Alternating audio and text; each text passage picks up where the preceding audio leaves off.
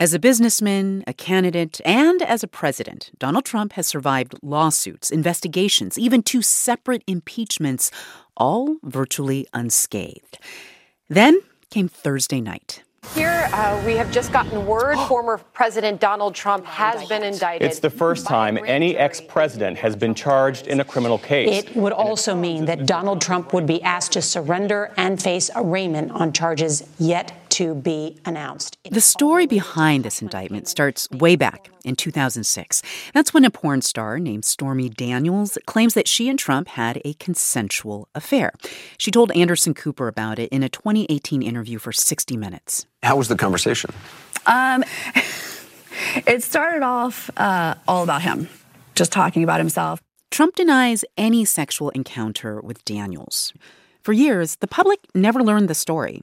She told 60 Minutes that in 2016, after Trump won the Republican presidential nomination, she started to get phone calls offering money for the rights to the story about the affair. But ultimately, Daniels agreed to a deal with Michael Cohen, who was then a lawyer working for Donald Trump.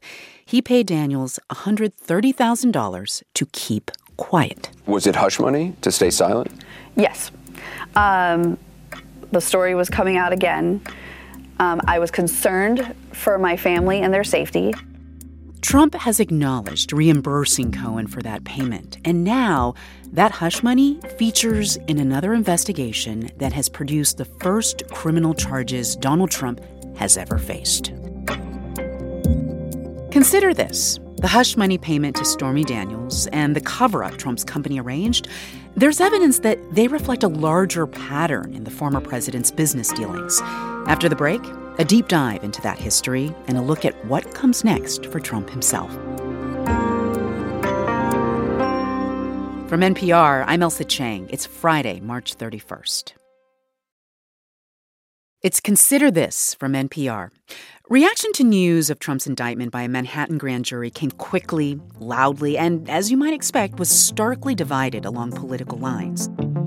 Republicans echoed the former president's framing of the case that this indictment amounts to political persecution. Here's former Vice President Mike Pence on CNN. I really do believe that this decision today is a great disservice to the country. The idea that for the first time in American history, a former president would be indicted on a campaign finance issue, to me, it, it, just smacks of political prosecution. Meanwhile, Democrats, like Congressman Adam Schiff of California, said these criminal charges mean that the justice system is working as it should. Here he is on ABC. Uh, it's important, I think, for the establishment of the rule of law that we treat everyone equally, whether they're a former president or an ordinary citizen. So I view this as an affirmation of the rule of law. One open question is whether this indictment will erode Trump's support among Republican voters. Scott Jennings, a longtime Republican strategist, doesn't think so. In fact, in the short term, he believes all of this could actually be politically beneficial to Trump. Jennings says the vast majority of Republicans agree the charges are politically motivated. But this is one case. He's facing problems in Georgia. He's got the January 6th investigation, the Mar a Lago documents. I view this over the long term, and, and I view these investigations like a sack, and you're putting rocks in a sack. This may ultimately be one of the smaller rocks. Maybe it's just a pebble. But if you were to add it to, say, other indictments for more serious issues, may, maybe it's overall not a good thing to be indicted. We won't know how this Manhattan indictment stacks up against the other investigations into Trump until the charges are unsealed. But what we do know is that Trump's company went to some lengths to cover up a hush money payment. And that detail doesn't seem out of sync with the way Trump has long operated his businesses, according to NPR's Andrea Bernstein. She wrote about Trump's business history in her book American Oligarchs The Kushners, the Trumps, and the Marriage of Money and Power. And she spoke with my colleague, Adrian Florido. Let's start with the current indictment. What do we know about what's in it? So the indictment has not yet been unsealed, and typically this does not happen until a defendant faces a judge. For Trump, it's scheduled for Tuesday at 2:15 p.m. We do know that Trump has been under investigation for falsifying business records, which is an e felony in New York. And specifically, we know that Trump's attorney at the time, Michael Cohen, personally paid a hush money payment to adult film star Stormy Daniels in the final days of the 2016 campaign. We know this in part because Cohen himself explained the whole scheme to Congress in 2019, and he had the receipts. I am providing a copy of a $35,000 check that President Trump personally signed from his personal bank account on August 1st of 2017 when he was president of the United States pursuant to the cover-up which was the basis of my guilty plea to reimburse me the word used by Mr. Trump's TV lawyer for the illegal hush money I paid on his behalf. There's more. Cohen told Congress and the DA's office that he discussed the payments with Trump shortly after he was elected president in the White House. And it's truly awe inspiring. He's showing me all around and pointing to different paintings. And he says to me something to the effect of Don't worry, Michael. Your January and February reimbursement checks are coming. They were FedExed from New York. And it takes a while for that to get through the White House system. Andrea, so those January and February checks were to pay Cohen back for the hush money. That is the alleged falsification of business records here? Correct. And this is allegedly a pattern for Donald Trump. His company was just convicted last December in New York for multiple counts of felony fraud for lying to tax authorities. Or take another case in New York, a $250 million civil case brought by the Attorney General, Letitia James, that is set to go to trial in the fall of 2023. She has presented evidence that Trump and his family, over the course of years, kept lying about the value of their assets. Like when Trump wanted to get a loan, he allegedly boasted that his triplex in Trump Tower was three times as big as it was, worth hundreds of millions of dollars more. And then when he had to pay taxes, he would undervalue his properties to pay less, according to the AG. So this isn't new for Trump's company, then, is it?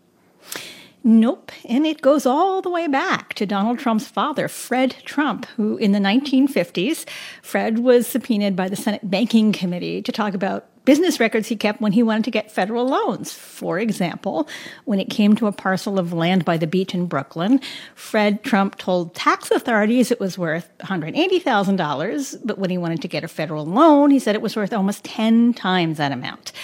A decade later, Fred Trump was investigated for something similar. It was referred to the Brooklyn DA, but it went nowhere. And as one investigator acknowledged at the time, these people are untouchable. Well, like his father, uh, Donald Trump has remained untouchable until now, despite many investigations. How has he managed to pull that off? So sometimes it's been a charm offensive, sometimes it's meant cozying up to prosecutors and judges, and sometimes it's meant bullying. So, for example, in the early 1970s, Donald Trump was investigated by federal prosecutors for his role in a land deal. And he charmed the FBI agents who were investigating it by inviting them down to his office where his then wife, Ivana, and toddler son, Don Jr., were playing. The Trump business was investigated by the U.S. Department of Justice for racial discrimination in the early 1970s. And Donald Trump, at the instructions of his lawyer, Roy Cohn, told them to go to hell that case was settled without any admission of guilt. Also, over the years, Trump has been very generous to prosecutors. He gave them campaign contributions, he took them to lunch, he donated to their favorite charities, he invited them to their, his daughter's wedding. And for five decades, as a New York and New Jersey businessman, he was never charged with a crime until now. So let's talk about that. How has it finally caught up with him? So it might not have had he not stopped paying Michael Cohen's lawyers back in 2018 and started calling him a quote rat. Cohen, as we just heard, just pleaded guilty in 2018. And he said at his sentencing that he was committed to, quote, ensuring that history will not remember me as the villain in this story. Donald Trump has denied any wrongdoing. And of course, he is innocent until proven guilty. What are you watching for next, Andrea? So, next week, uh, there will be an unprecedented arraignment in Manhattan. We are looking at Donald Trump coming in, getting fingerprinted, walking down a long uh, hallway in the New York City Criminal Courts building, which really has seen better years. It is a far cry from Trump Tower. And then appearing before a judge to hear the charges read and to enter his plea. After that, he is expected to, if past as prologue, to his lawyers will be appealing this as much as they can. They've already said very clearly they think this is a weak case without really even seeing what the case is. Uh, but we expect them to appeal. We expect them to try to delay if past as prologue. Congress has gotten involved and says it will investigate this. And there's a campaign coming up to fit all of this into. That was NPR's Andrea Bernstein talking with my colleague, Adrian Florido.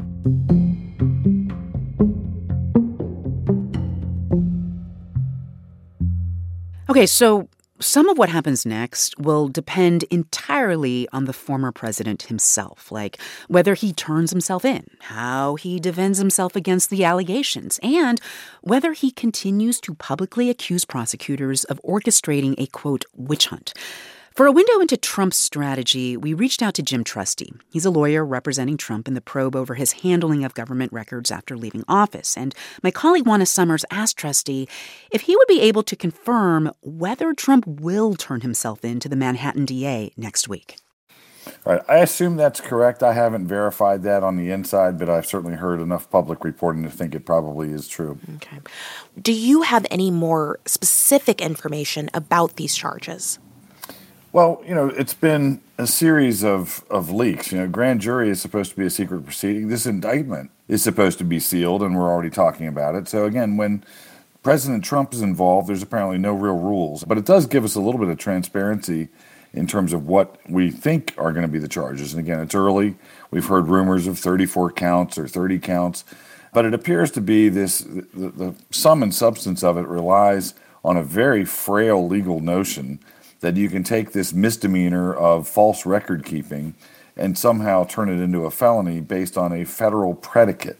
The legal issue, in terms of trying to establish a specific intent to support these misdemeanors, is lacking. So we'll see what the indictment looks like, but it won't surprise me at all if there's a very robust, very timely motion to dismiss based on this, this kind of ridiculous, unheard of, unprecedented legal theory of Alvin Bragg that you can somehow infer a specific intent to defraud when there on, was none that ever occurred. On what grounds do you believe there will be a motion to dismiss the case to be filed, and how quickly do you think we might see something like that? Well, on the grounds that it's a completely political persecution. So, you know, I, I know that the the attorneys on the New York team are going to be aggressive. They're going to jump right in on this when they have a chance to review the indictment. I think they'll recognize that it's in the president's interest and the public's interest to get this to the judge on a motion to dismiss early and to have an opportunity to, to really stop a historic wrong with this politicized prosecution. That was Jim Trusty, a lawyer representing Trump, talking to my co host, Juana Summers. It's Consider This from NPR. I'm Ailsa Chang.